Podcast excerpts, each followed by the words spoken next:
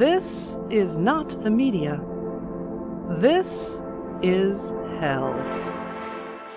So Patreon took their ads off of Facebook too. I've been having my issues with having face or having Patreon being our only uh, venue for any kind of revenue on the show, but hats off to Patreon for taking their ads off of Facebook. And Alex, get this, you want to hear how sleazy the Chicago Cubs are?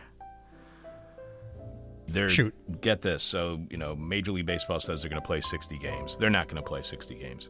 But the Cubs said, you know, obviously we can't have fans in the stands, right? But all of the rooftop seating around the stadium that they own, they're going to pack people in like sardines. God, the Cubs are so sleazy. They are so, it's so obvious that they're like a Trump donating team. They just, oh my God, they're so gross.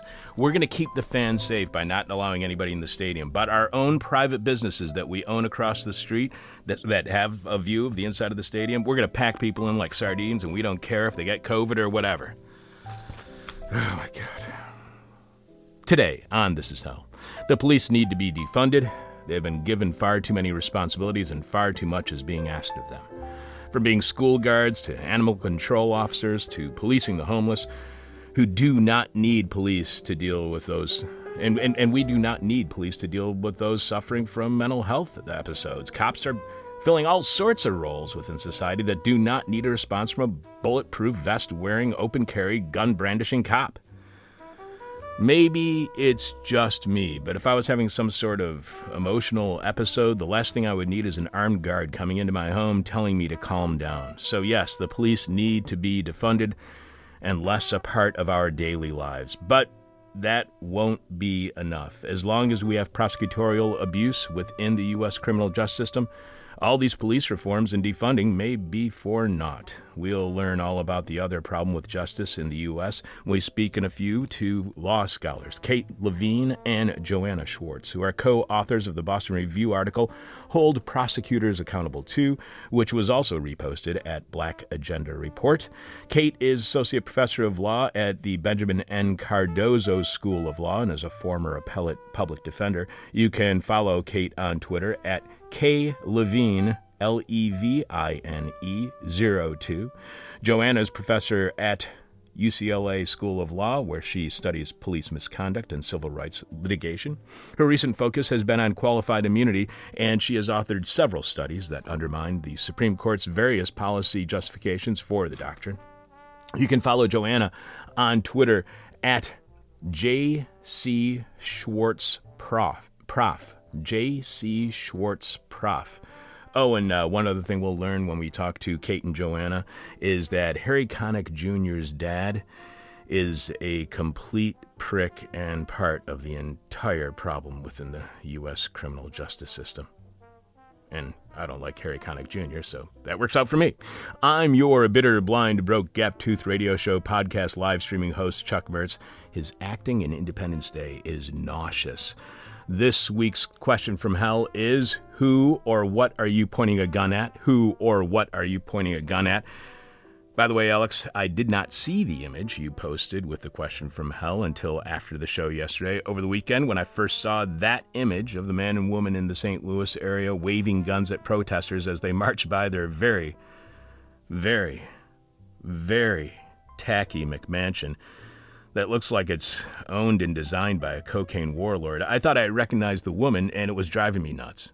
Then I remembered another video from last week of another Karen at a convenience store in Phoenix telling the cashier not to serve a woman of color because the woman should go back to her own country. The suspected foreigner replied that her family had been here in the Americas for centuries, but the altercation got more heated. The white woman becomes increasingly agitated. There's some sort of physical contact, and the much smaller woman of color smacks the white lady, who then abruptly leaves, saying, Oh my God, oh my God, oh my God. Her husband later uh, posts an apology saying that his wife has had some mental issues of late, and this is a complete surprise that she would never have done that kind of thing in the past. The Karen in that video looks like this, the armed Karen in St. Louis. So the one in Phoenix looks just like the one in uh, St. Louis. They're, they're both wearing loud print striped tops, which I'm starting to think is the uniform of the Karen.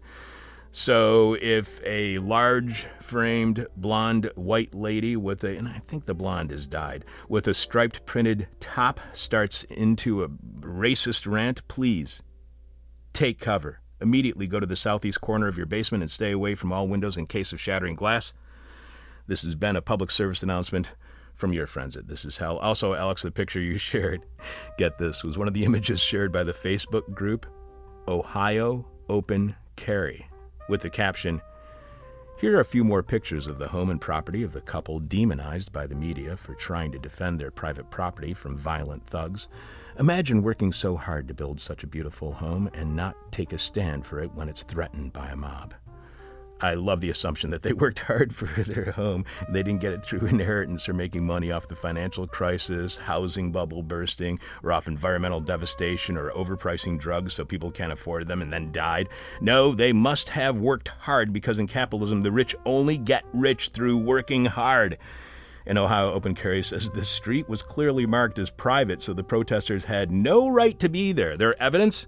A very unofficial looking private street sign that looks like they ordered it from Levenger and then put it up outside for a photo op. And in fact, you can find that street sign at Levenger. And I should have asked Jennifer Holland yesterday if the anti abortion movement's concept of white civil rights created Karens, as the anti abortion movement was dominated by white suburban Christian women, despite the fact that a lot of people believe this myth that it was uh, dominated by men. It was not. So, the person with our favorite answer to this week's question from wins a This Is Hell medical face mask. You can check out the This Is Hell face mask right now by going to thisishell.com and clicking on support, where you will see all the ways you can help out completely listener supported This Is Hell. Without you, we got nothing, so thanks for all of your support. You can leave your answer to this week's question mail at our Facebook page. You can email it to us, you can tweet it to us, but we must have your answer by the end of tomorrow's show when we will be announcing this week's winner. Alex, how have listeners been answering the question from hell since yesterday's show? This week's question from hell is who or what, if you don't want to get in trouble, are you pointing a gun at? Who or what are you pointing a gun at? Lisa B says, pointing my glue gun as I bedazzle the crap out of everything. That's an awesome answer. John C says, cut me some slack. My bladder was full, I was writhing, and the bushes seemed to be secluded enough.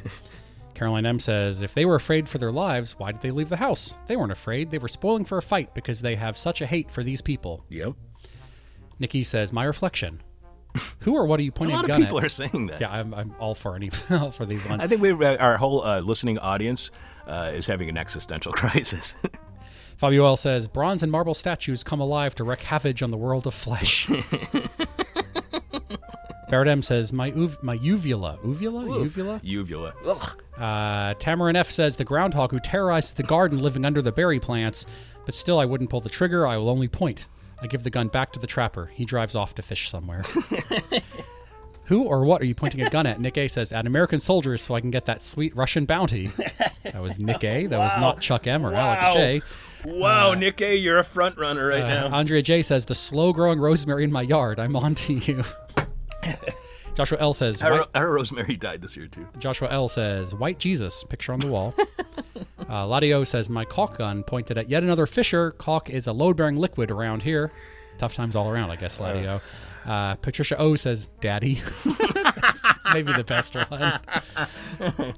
oh, wait, actually, maybe not, because Kelly H just said, My children. Oh wow! Get the F on the lawn and stay there. And finally, who or what are you pointing a gun at? Who or what are you pointing a gun at? Sebastian W says it's summer, so obviously my gun is pointed at that no good, all bad, glowing hot orb in the sky that makes life miserable for all of us. What good has it ever done any of us, and why do we abide its constant presence? I don't know, but I've had it. It's on, son. I'm also somebody who has a long-standing rivalry with the sun as the sun ruins my vision. And it, it- as far as i'm concerned it's a little bit too close to the earth but that's just you know that's just me. I have no idea. And by the way alex i just want to say the question from hell I was really concerned about this week but these answers have been outstanding. So maybe you should be uh, more, you know, walking along that line of maybe we should ask this question, maybe we shouldn't, because this has been spectacular. Alex will have more of your incredible answers to this week's question hell following our guest. Again, email us your answer at chuck at thisishell.com or alex at thisishell.com or via our Facebook page, facebook.com slash thisishellradio, or DM us via Twitter at thisishellradio. We will be announcing this week's winner at the end of the show tomorrow, Thursday, following Jeff Dorchen in the Moment of Truth. So get your answers in now during tomorrow's Moment of Truth. Jeff finds out who put the pump in Pompeo. Live from Hangover Country, this is hell. You can email us, direct message us via Twitter, or use Facebook Messenger to send us your thoughts, your comments, your criticism, both constructive and destructive, your guest and topic suggestions. And if you do, we'll likely read your communications on the air. Greg emailed us, for instance, asking, I hope you are keeping safe and well. That's very thoughtful of you, Greg, and I appreciate it. I just wanted to ask if you are currently open to collaborate with brands for paid posts. We are partnered with a brand who would be interested in working with you if you are interested on This Is Hell. No, Greg, but thanks. We are completely listener supported, and despite getting offers from advertisers to be at our site, and despite us being broke, we will continue to not take any advertisers' money in order to avoid any kind of conflict of interest and to remain completely listener supported. Which leads us to another email, this one from Steven. Steven says, I heard about your show probably 20 years ago, but only recently I saw a former correspondent of This Is Hell, Hae Young Sung, share it on Facebook. Now I'm addicted to the show and have about a thousand to get through, but I cannot find the ethical conflict of interest rap about the reasons you don't take advertising, aren't friends with your guests, and a bunch of other principles about how you run the show in one of your segments from the last year or two. If you have it written down and could share it with me, I'd be so grateful so I can pass it along to some others who I am discussing what's wrong with the media universe with. Stephen, I remember I did a monologue on the topic, and I think it was 2017, maybe 2018, but I don't know when. Look, just listen to my monologue from last week on June 24th. My guess is eh, it's pretty much the same thing. Everyone's biased. Taking any money from advertisers or foundation adds to that bias. So, to avoid bias, we are completely listener supported. So, our only bias is you and whatever unresolved personal issues are tumbling around in my noggin. Stephen adds, I've been making short videos lately, shooting ephemeral footage of our collapsing empire and putting a layer of half disassociative but reflective audio over it, and I would like to borrow some bits from your show on indigenous rights and imperialism. The only uh, they only get posted on Instagram and Facebook and get seen by about a few hundred people at most. Basically, I read about architecture and urbanism from magazines, mostly professional magazines, so bound up in all kinds of contradictions about ha- capital uh, relates to the world we make for profit instead of for habitation. Uh, go ahead, Stephen. You want to do anything with our audio? Go nuts. And anyone who wants to use our audio and some of your sound art, feel free. Stephen ends with Lastly, I heard on one of the shows that you refused an offer from Air America, but have you considered otherwise doing cable news? If there was an ethical, independent channel, there should be at least one non BS 24 news, 24 hour news option somewhere. Best Stephen. You are correct, Stephen. There should be a non BS 24 hour cable news station. But first, I did not turn down a job with Air America. I was told I was one of the first people considered for a position back around the year 2000, but was not offered a job. When I asked the person who was intimately aware of programming discussions at the time as to why they decided not to have me on, I got this cryptic, you know why.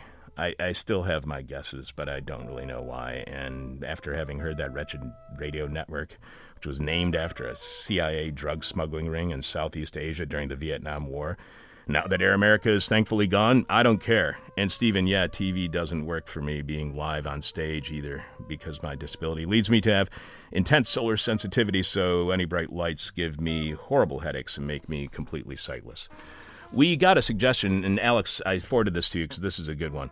Seb writes, I would like to share this blog post from a colleague in Vietnam, Zion Johnson. He could be an interesting guest to have interviewed about the lockdown that passed in Vietnam and about his perspective as a trans African American expat.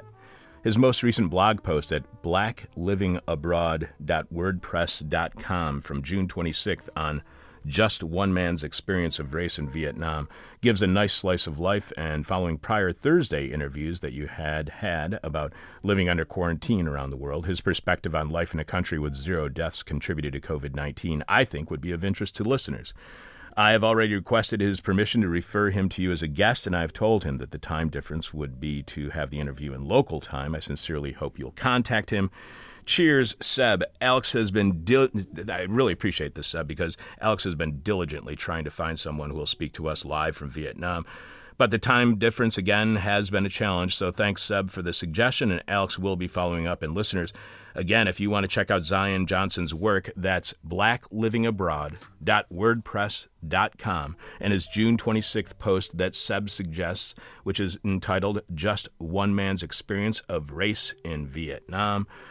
Adam also sent us an email to chuck at thisishell.com and alex at thisishell.com. And he writes, Good morning, Chuck. I've returned to Chicago just this weekend after a brief, exactly two year stay in the Bay Area. I'm assuming that's the San Francisco Bay Area, not the area around Saginaw, Michigan. One of the first things I looked forward to was taking a jog through the new neighborhood in search of parks, forest preserves, or just pretty places to be outdoors. Passing by a Dunkin' Donuts, I see a portly white guy wearing a Blue Lives Matter t shirt, getting out of his black luxury car, cop plates and fashion plates too. They say BAD space LT. Bad space LT. Adam writes, Welcome back to Chicago, I thought. A friend warned me I was moving to a cop neighborhood. The northwest corner of Chicago is particularly, a, or sorry, is practically a suburb. And I've seen a ton of parked cop cars and cop plates and cop union stickers in just the few days I've been here. And so I guess I'm going to guess that Adam is in Portage Park because we looked for a home there a few years ago and the police presence was so frightening we decided not to move there. It's not the only cop land we have in Chicago. There's another straight north of here at the border of the city, and both areas are the only places on the north side that voted for Trump.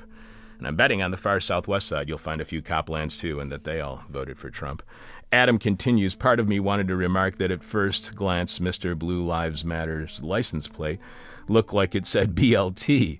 Was he going for a double entendre here? No, cops don't do that stuff.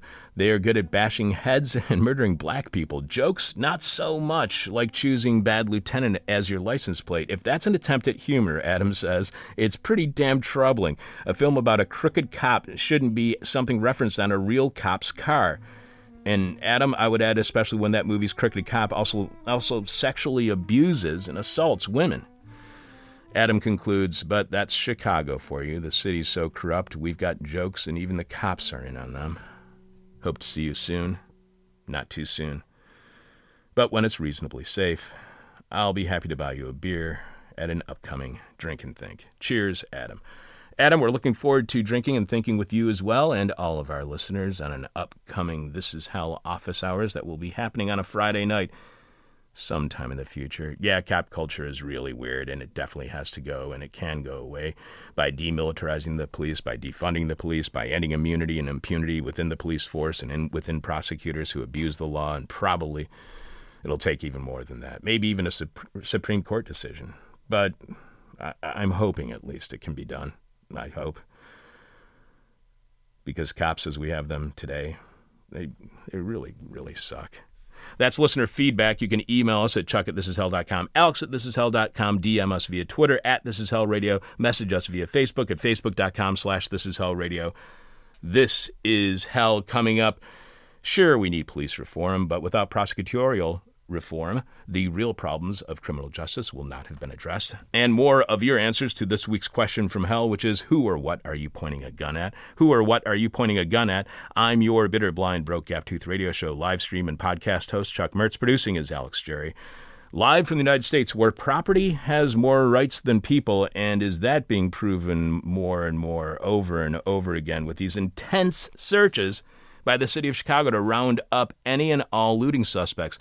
They can't solve a mur- murder, but they sure as hell will get anybody, bust anyone who stole anything. So, yeah, live from the United States, where property has more rights than people. This is hell. Yes, defund the police. Yes, they are too involved in all aspects of our lives in the United States, especially for people of color and the poor.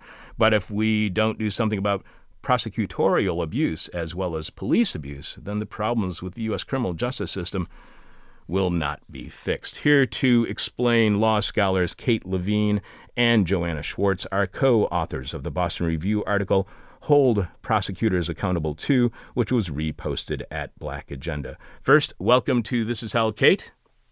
Hi, thanks a lot. Kate is Associate Professor of Law at the Benjamin N. Cardozo School of Law. She writes about the police and reducing the carceral state. She's also a former appellate public defender, and you can find Kate on Twitter at klevine02. That's L E V I N E. And welcome to This Is Hell, Joanna.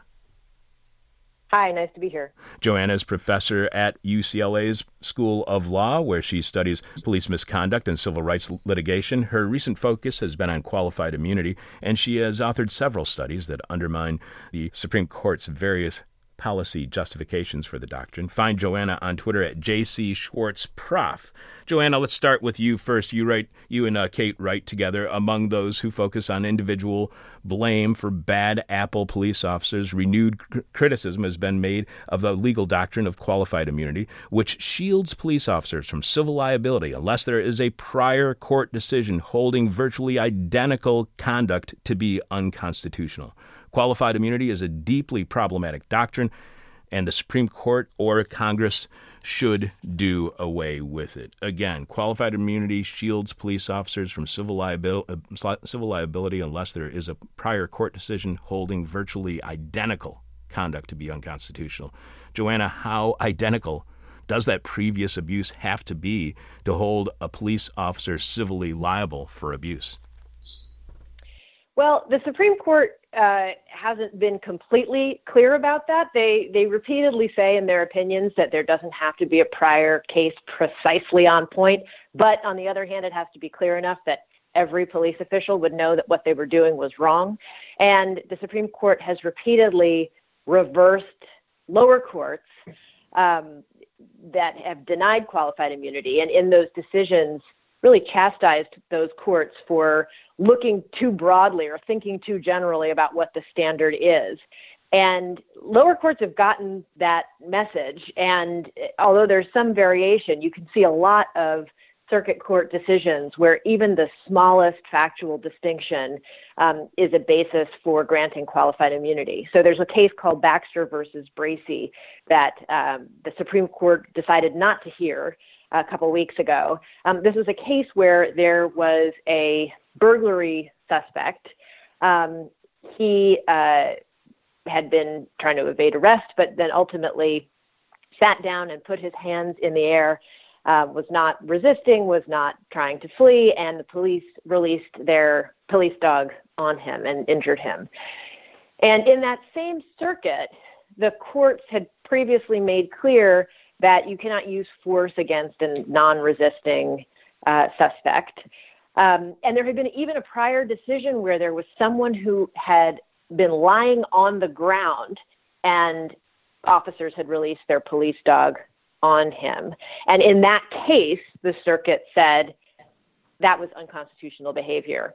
But the circuit also said, when looking at this case, Baxter versus Bracey, that a prior case um, holding unconstitutional releasing a dog on someone uh, as they were lying down was not close enough factually to the case where a person was sitting down with their hands in the air to clearly establish that releasing the dog on the person who was sitting uh, was unconstitutional.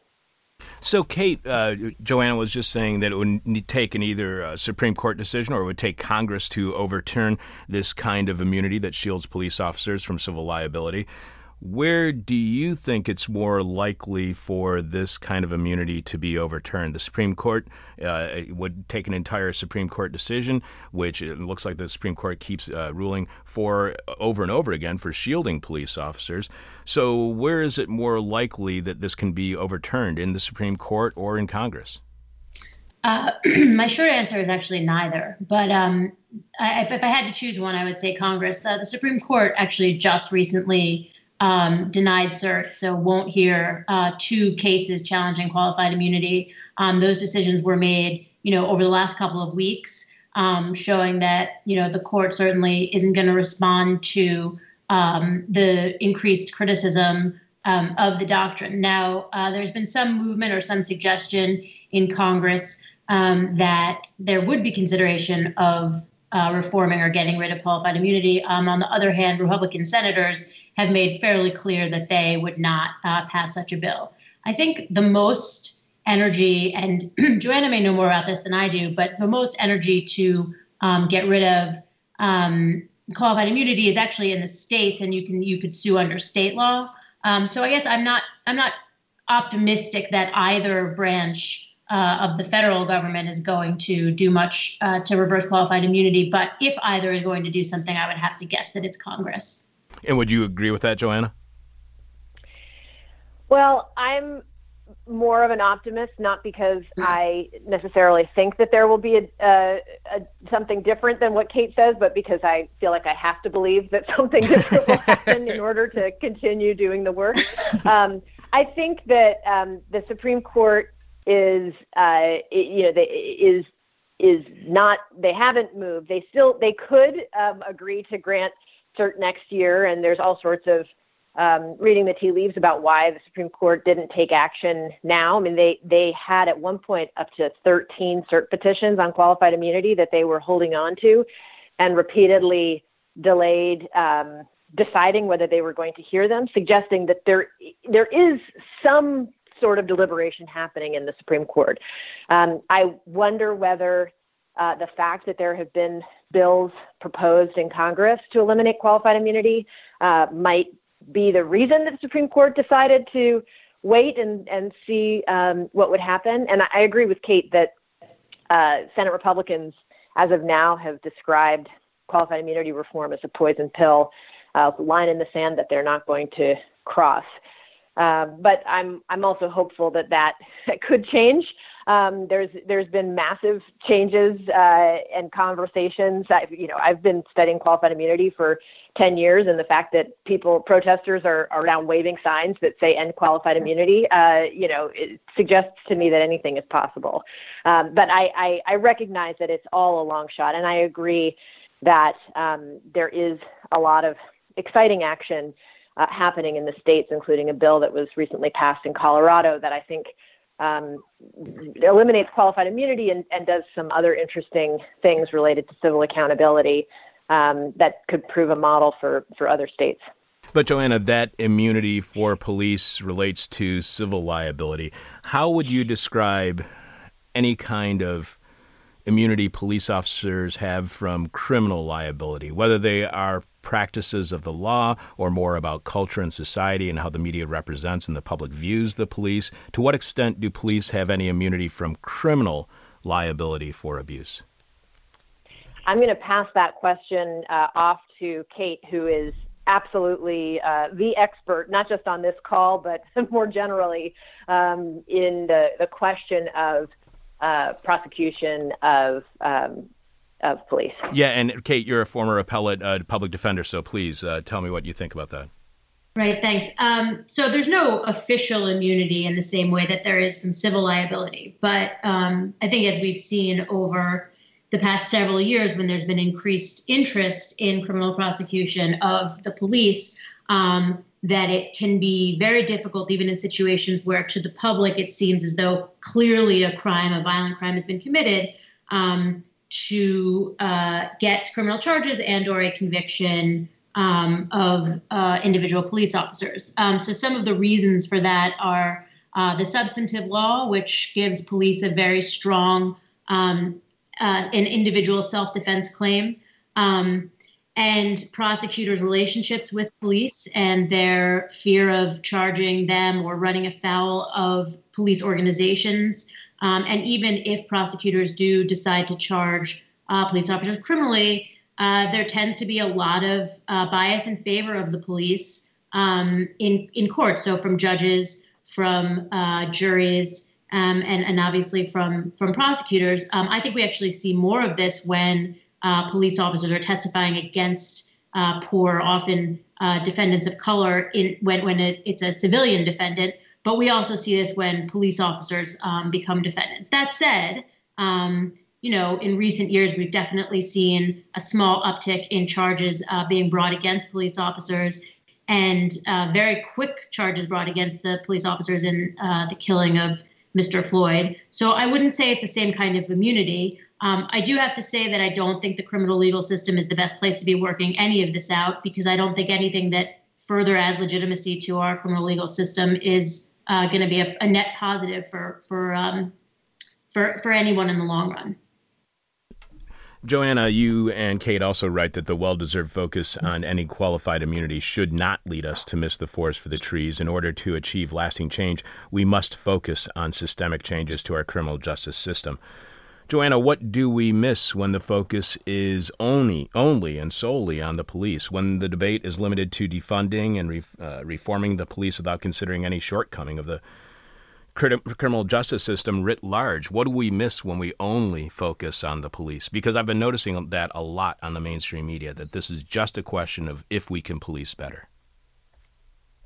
Sure. Well, so I think that that uh, there are sort of um, in, there are increasing uh, ways to pull back the lens and see the problems in in broader and broader terms. Obviously, the, the narrowest view is just thinking about individual police officers and framing them as bad apples. And if you pull the frame out um, slightly uh, more broadly, you can think about the, the, the, the way in which police culture and police departments foster misconduct. If you pull back further, um, and this is, you know, capturing some of the conversation about defunding the police, you can think about other services, other aspects of um, our social system that is under that are underfunded um, to the benefit of police. So mental health, housing, um, drug treatment, um, and part of the defund the police um, effort is thinking about the other ways to reinvest in communities, education um,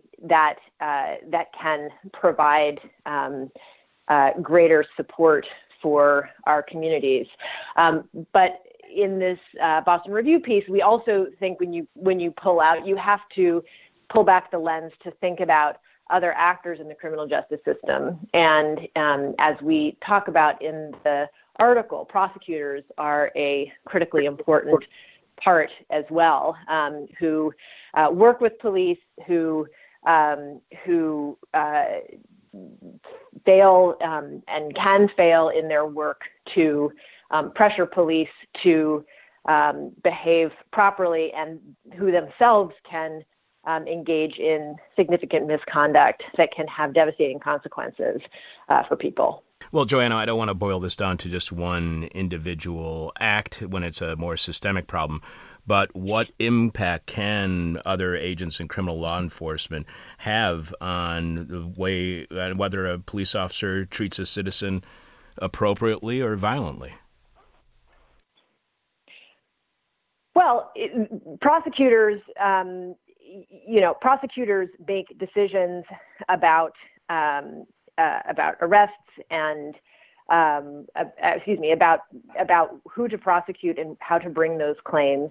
Um, there's certainly uh, examples, and Kate could speak to them uh, in more detail of um, prosecutors that have um, uh, you know, n- done nothing to to stop police from um, mistreating uh, people in custody, um, have failed to disclose misconduct by officers that they are aware of, and and they themselves have engaged in misconduct that can result in um, prosecutions and convictions that can cause people to lose decades of their lives, if not their lives. And Kate, I think that we have this image that it's just the cops who are causing the problems, not the prosecutors, as if the cops are, police are working as like rogue officers outside of the criminal justice system. So what is missed when we don't uh, when we don't even represent that within the media with any kind of represent cultural representations of prosecutors, where prosecutors are, and, and if I'm if this is unfair to characterize them this way prosecutors are the ones who are pulling the strings of the police.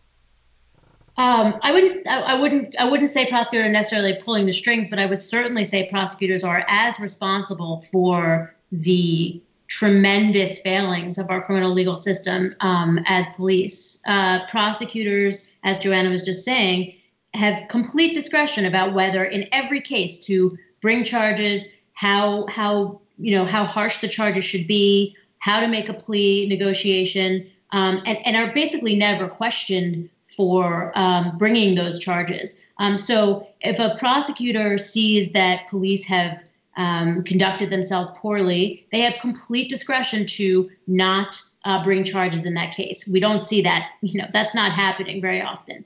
Uh, we also uh, know that that you know police are famous for uh, being dishonest on the stand. There's a term called testilying that's basically means police officers lying. Um, and yet, you know, prosecutors put police officer after police officer uh, on the stand in suppression hearings uh, and trials and act as if their word uh, is is gospel. Um, when we just know that that's not true, and when prosecutors in certain places have lists of officers they know have been dishonest um, in the past. And furthermore, if we if the current concern, as in my opinion, it should be, uh, is about the uh, race and and and you know monetary uh, level of folks who are being prosecuted, um, prosecutors are are just as, if not more, responsible for the fact that poor people of color uh, go to prison at a far higher rate than than white people and and and then wealthy people. So I, I think just looking at the you you really can't take one uh, agent in the criminal legal system and say it is their fault. Police are just the most visible arm of a violent system. Well, so Kate, you were just saying that the uh, there's this thing testilying where police go on the stand and lie. Do they have immunity from perjury as well?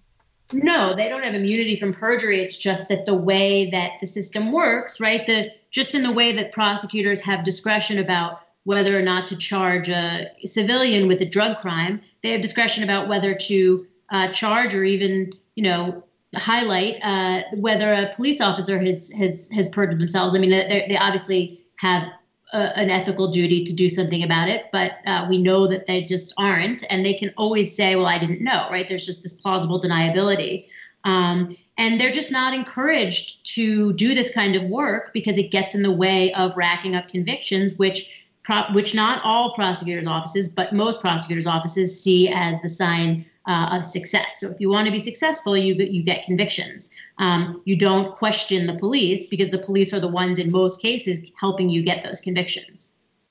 Joanna, you and Kate also write that one avenue for such change in the police is a reduction of our reliance on the police. Some activists are already have already uh, having measured success here in the form of the defund the police movement. This is heartening.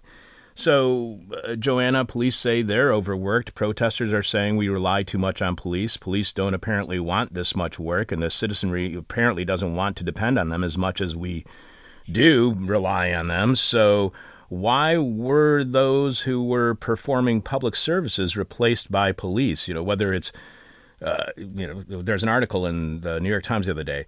Does NYPD get too uh, get too much? Perhaps it's asked to do too much, where they talk about them being animal control officers and policing the uh, homeless and being school guards and mental health health care workers. So, Joanna. Why did the public decide to burden the police so much? Why do we get to this point where we are far too over policed than we were in the past? Well, I, I don't think I have a, a, a simple answer to that question. It's a really good question, but I mean, I certainly think that part of the uh, part of the explanation that has been given is the sort of decrease of um, mental uh, health care and sort of shutting down of um, of of services um, for um, people who need them, uh, and you know that you could think beyond um, mental health services. I mean, there's been decrease in um, housing aid, uh, defunding of education, um, and uh, I think that those who have studied this more carefully have looked to um, union agreements and other promises made to police to increase their budgets. Um, and and so I think there's there's two things happening at, at the same time. One is um, cities not investing in other services um, and supports for cities, and the other is um, police uh, negotiating and, and getting larger and larger budgets. Um, in large cities, police department budgets can be a quarter or a third of the entire city's budget, and there's not a whole lot of room for, for anything else. Um, there have been calls um, for uh, for creating you know other lines, other numbers to call, um, and other services to to provide. Um, and and law enforcement officials, um, at least in some places, um, as you said, recognize and believe that they have too many responsibilities. Um, but bureaucracies are hard to change, and um, simply installing another number and telling people to call it, you know, sounds sounds simple, but there are there are a lot of steps that that go into making that kind of change. And you know, I'm I'm heartened that this is now very much part of the conversation. Um, it's a conversation that's been have had for for decades, but but now there is sort of public attention to it. And you know, time will tell whether um, whether this change that it seems like people um, you know the communities want and that law enforcement in theory um, should support. We'll, we'll, we'll see whether it ends up um, taking root. And Joanna, you and Kate write that more often criminal convictions are overturned when the prosecutor is shown to have withheld evidence that would have the defendant. For example, in numerous cases, it has been discovered after the fact that prosecutors did not disclose evidence showing that a prosecution witness was made promises or threatened by police before giving a statement helpful to the prosecution's case. To the extent one might imagine these events are very rare, an internal review by the Brooklyn District Attorney revealed over 20 cases of prosecutorial misconduct in their office alone. Is that illegal, Joanna? Is that a crime? Can prosecutors be held accountable for withholding evidence that leads to a false conviction? Because that would seem like the opposite of the justice they're trying to serve. Yeah, I, I, can speak to the, the civil side. I defer questions about criminal prosecution, though, uh, of prosecutors to uh, to Kate. So, Kate, what do you think? Uh, is that illegal? Is that a crime? Can prosecutors be held accountable for withholding evidence that leads to a false uh, conviction?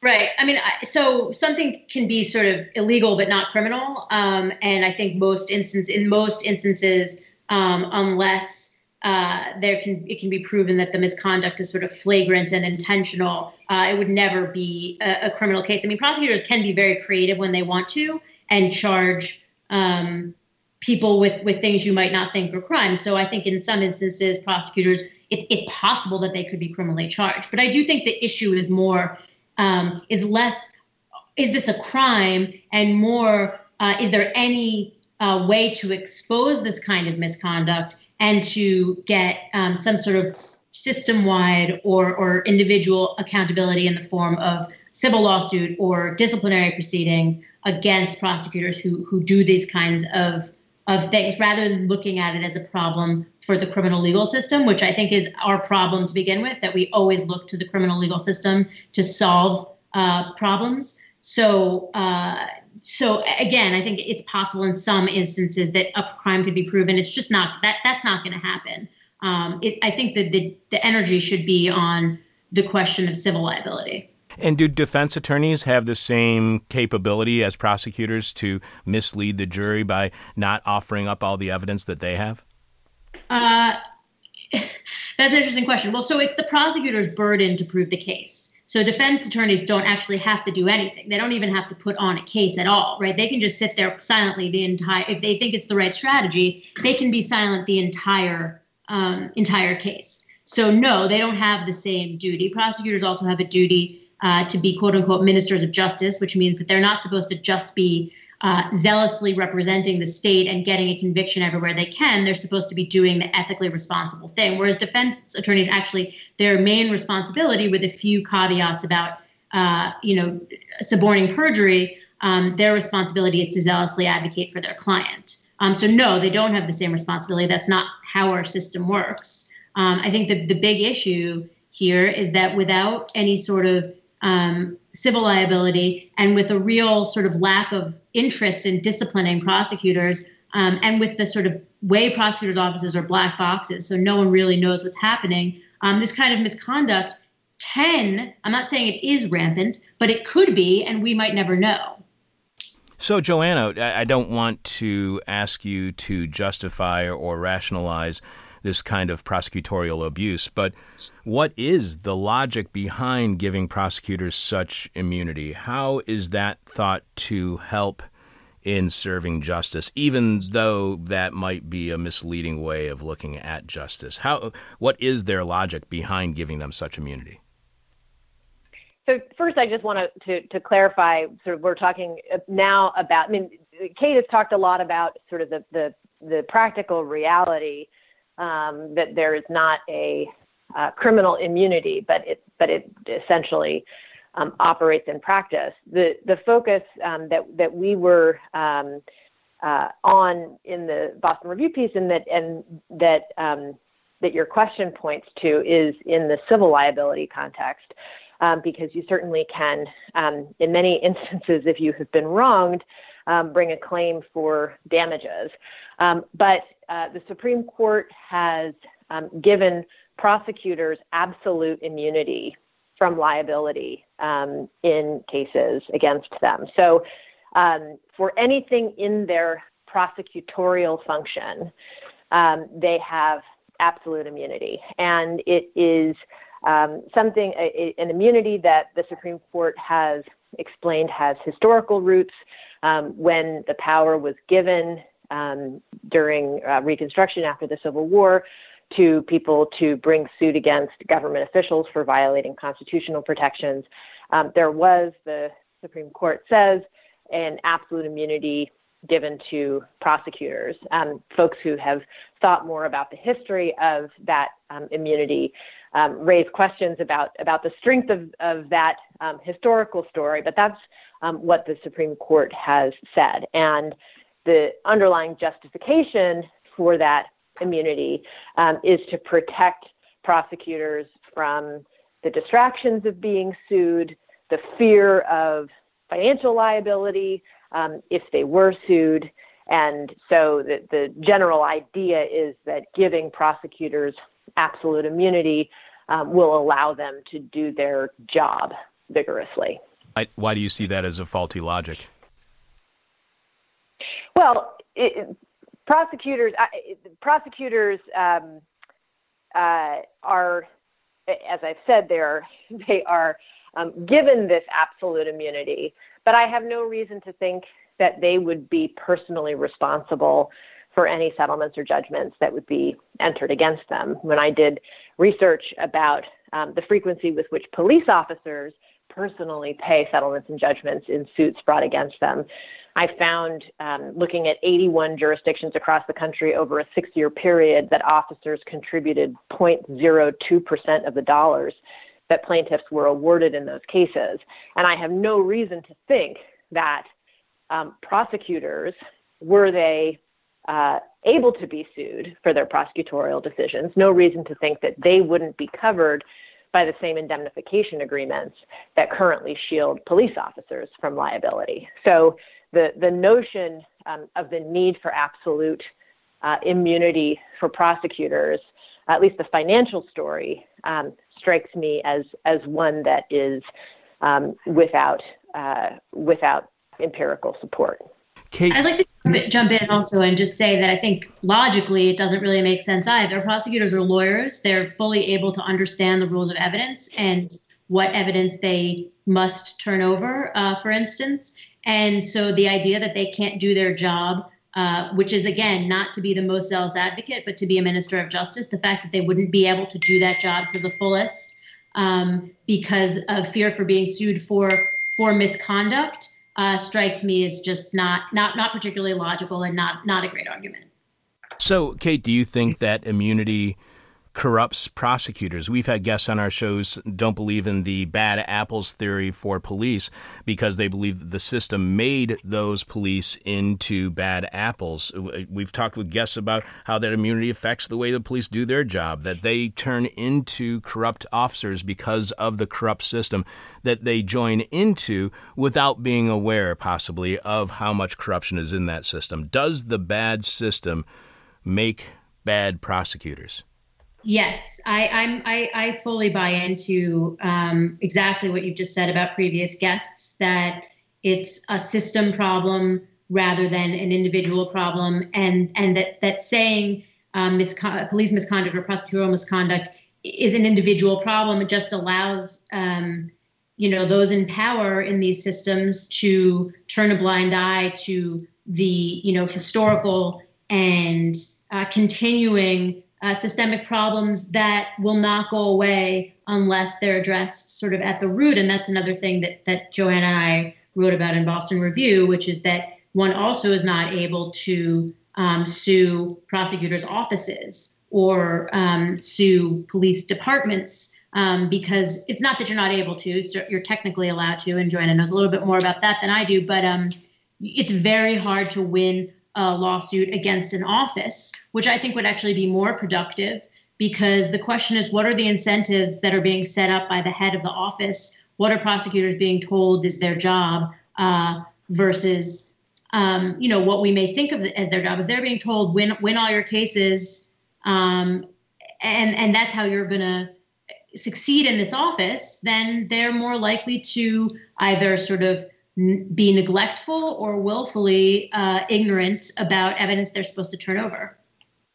So, Joanna, how difficult is it to sue a police department? How many obstacles are there? Even though we have the right to sue, sue a prosecutor or a police department, how, how difficult is that to have done?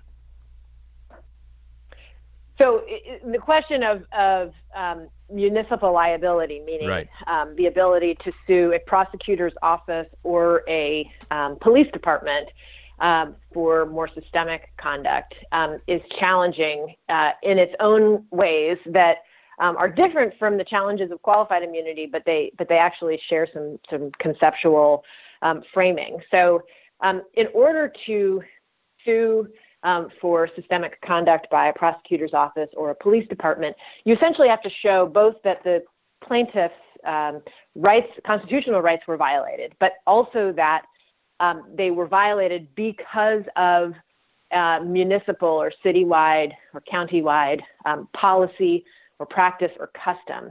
And typically, um, that is uh, people try to show that by showing that there were pre- previous incidents of misconduct, previous similar violations that um, the chief policymakers knew of but failed to take um, sufficient response to. And so they inadequately supervised or trained or disciplined their subordinates.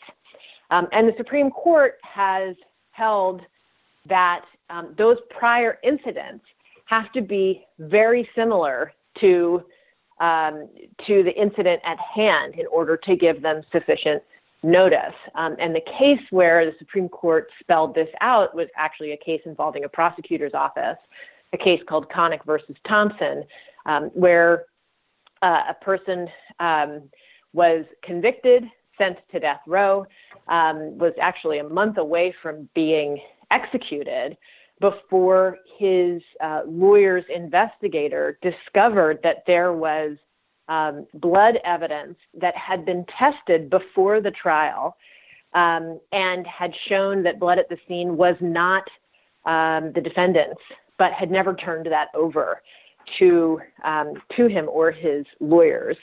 Um, when the investigator discovered this on an old piece of microfiche, um, they uh, were able to get a new trial. Uh, he was um, found not guilty um, and then brought a suit against um, the prosecutor's office, couldn't sue anyone individually because of absolute immunity, but sued the prosecutor's office. And the Supreme Court basically said that um, there, even though there had been multiple prior instances of prosecutors in that office failing to disclose exculpatory evidence, which is um, an obligation under a case called Brady, um, a constitutional obligation to turn over exculpatory evidence, even though they hadn't done it several times um, over the past uh, 10 years and had resulted in o- several overturned convictions. The Supreme Court said this, uh, these facts were not enough to put the prosecutor on notice that he needed to better train his uh, his prosecutors because that prior evidence did not concern blood evidence. Essentially, it because the types of evidence that weren't disclosed were different than the types of evidence in this case that weren't disclosed, um, then that was insufficient to put the prosecutors on notice. So just like when, with qualified immunity, you need to find a prior case with virtually identical facts in order to establish municipal liability or prosecutors' liability, police department's liability, you need to find prior incidents of misconduct that were factually almost identical to the case at hand in order to show that the policymaker knew of this problem and failed to correct it. Well, there's a question I'm going to ask both you and Kate in a second. And uh, Joanna, I just wanted to uh, pose something else to you first, and that is so prior to Thompson going to trial, prosecutors knew he was innocent in the office of Harry Connick Sr. What does it say to you about either the culture or society or system of prosecution, Joanna, when a prosecutorial team would know that somebody was innocent and they pursued the case anyway, even leading to the potential death penalty? I don't I don't know what to say. I mean, your question your question says it. I, I think that that I uh, I I don't I, I'm, I'm uncomfortable uh, saying what what one prosecutor's office's um, decisions say about our society as a whole. Um, but I think, of course, it is incredibly disturbing um, and frightening that any prosecutor or any prosecutor's office um, would do such a thing.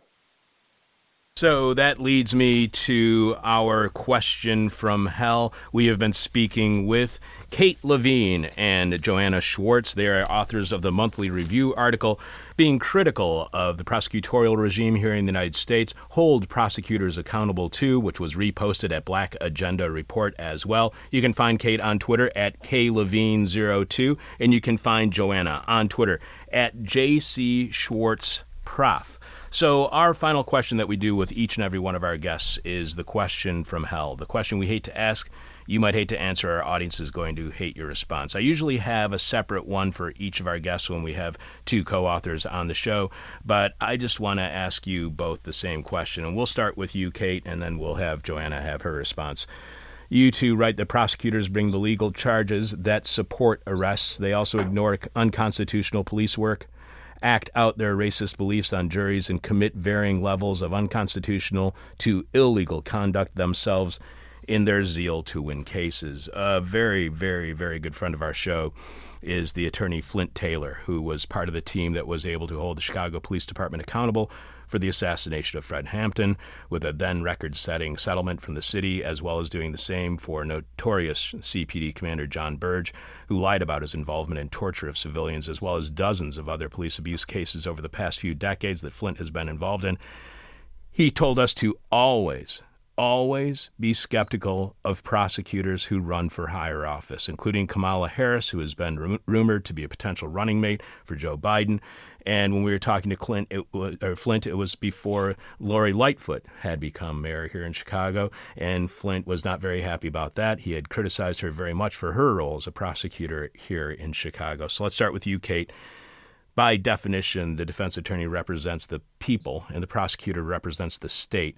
How skeptical are you of prosecutors and former prosecutors? Would you support a political candidate who is running for office if they have a history of being a prosecutor? I, I actually think it's interesting how you phrase that because a lot of people think that prosecutors represent the people, although I'm I I don't necessarily think that. But um, prosecutors represent the state, and defense attorneys represent their individual clients. Um, I tend to be skeptical of prosecutors running for office, um, but I wouldn't make a blanket statement about it. I think for me, the question is, you know, what have they said or done since um, since they've stopped their uh, job as a prosecutor. There's plenty, for instance, of legal academics who started their careers as prosecutors and have since seen uh, the immense problems with the criminal legal system and dedicated themselves to um, helping fix them. So for me, the question is less uh, were they a prosecutor and more what are they saying about what what kind of accountability are they taking for themselves on on what they uh, how they contributed to the problems in our criminal legal system and, and what are they advocating for now and Joanna, so are you busy right now uh, working on your Kamala Harris for vice president campaign? How do you feel about prosecutors running for higher office? I think that uh, you know I think that running for higher office, running for office um, at all is um, particularly in this moment. Um, something that uh, you know that that many people are are scared away from, and for good reason. And I am not interested personally in creating bright line rules about who I will and will not support. Um, and I, I recognize the skepticism about prosecutors, but I also want to point out that that the that the question suggests that prosecutors are only one thing. I mean, the the the um, prosecutor in San Francisco right now used to be a public defender. The prosecutor in Philadelphia right now is a civil rights attorney. So I think that um, who prosecutors are can change, and I think that we do better for ourselves as a society um, by thinking about um, the ways in which um, we can change the mindset of prosecutors um, as opposed to deciding who prosecutors are um, and that we simply don't trust them. Kate and Joanna, thank you so much for being on our show this week. This is a fascinating article. Everybody should go check it out. We have a direct link to it at our website. It's over at the Boston Review website. Hold Prosecutors Accountable Too was reposted at Black Agenda Report. Kate Levine and Joanna Schwartz, thank you so much for being on our show this week. Thanks a lot. Take care. Thanks for having us bringing you bong hitting journalism since 1996. This is Hell. I'm your bitter, blind, broke, cap tooth radio show podcast live streaming host Chuck Mertz. Producing this week's show is Alex Jerry. This week's question Al is Who or what are you pointing a gun at? Who or what are you pointing a gun at? The person with our favorite answer to this week's question wins a This is Hell medical face mask. All you have to do to, to win the mask is have our favorite answer to this week's question from Hell. Or if you can't wait to see if you won and you want a damn mask, go to thisishell.com and click on support. That's thisishell.com and click on support. You can leave your answer to this week's question from hell at our Facebook page. You can tweet it to us. You can email it to us, but we must have your answer by the end of tomorrow's show when we will be announcing this week's winner. Alex, do you have any more answers to this week's question from hell? This week's question from hell. Who or what are you pointing a gun at? Pete V says, Everything and everybody, I'm not taking any chances. at least it didn't say your mother. Uh, then the next response from Pete V is also your mom. Gorilla G says, The apple. I told you. Now hold still. Dan O says, What are you, William Burroughs? The murder hornets. Uh, William GR says, I have come here to speak to a manager and kick ass, and I'm all out of managers. Who or what are you pointing a gun at? Jack B says, Reality. You're talking metaphorically, right? Right. Pammy H says, My foot. Chad F says Matthew McConaughey, so that he realizes how dumb it looks when he sweeps his family and or allies with his muzzle in every movie he makes. John H says, "Does waving a gun work like Viagra?" It doesn't. Steve uh, Stevens R says, "Hopefully, the firearms instructor who failed to teach her trigger discipline." Although there is sexual gunplay in The Man Who Fell to Earth, so maybe. Damn, it's a weird movie wreck from Chuck. uh, Fritz K says, pointing the gun at her future. Corien says, the sun or any other source of light, actually. Scott S says, "This is America. I just wave it all around, all over, everywhere and everywhere, including at my husband with all with my finger on the trigger while I stand defiantly in front of my McMansion, as is mandated by the Constitution." Now that's an American. Who or what are you pointing a gun at? Martin F says, "I'll point my gun at Chuck and Alex if they don't laugh at this joke." what do you call a hot dog with gas? A frankfarter. The joke wasn't funny. The run up to it was hilarious. Gregory M says, I point it at the pointless in order to give it meaning from within the thrill of the danger. Michael right. F says, the people trying to get on the lifeboat I'm in with all my luggage. Mark AS says, pointing it in the circling skies, it's a holiday weekend again. Lisa O says, she found her husband with the nanny rolling around and she's going to get them both. Daniel F says, I... the manager. Kim G says, viral loads. And finally, Max I says, urinal cakes, which of course are neither. Ugh. Again, email us your answer to chuck at thisishell.com, alex at thisishell.com. Post them on our Facebook page, facebook.com slash thisishellradio. DM us via Twitter at thisishellradio. We'll be announcing this week's winner at the end of show tomorrow, Thursday, following Jeff Dorchen in the Moment of Truth. So get your answers in now. During tomorrow's Moment of Truth, Jeff finds out who put the pomp in Pompeo and who's the guest on tomorrow's show. Alex, do we have any idea yet? Uh, yeah, one of my all-time faves, Richard Seymour, is going to be oh, back sweet. on the show to talk about his red pepper piece the nationalist unconscious. To fully grasp the rise of the new authoritarians, we must engage with psychoanalysis as well as economics. I'm looking forward to Richard Seymour correcting me and how I completely misunderstood one of his sentences, because I think that's happened in both the interviews that we've done with him. Tune in to tomorrow's streaming live 10 a.m. Chicago time show right here at thisishell.com or listen to the podcast posted shortly after our live stream to find out if you have won this week's question from hell. I'm your bitter, blind, broke, gap tooth radio show podcast live streaming host, Chuck Mertz, producing this week's show, Alex Jerry. Thanks to Alex, Kate Levine, and Joanna Schwartz. The planet's on fire. So, yes, this is hell. Thank you for listening to This Is Hell. For more interview hell and to support the show, visit thisishell.com.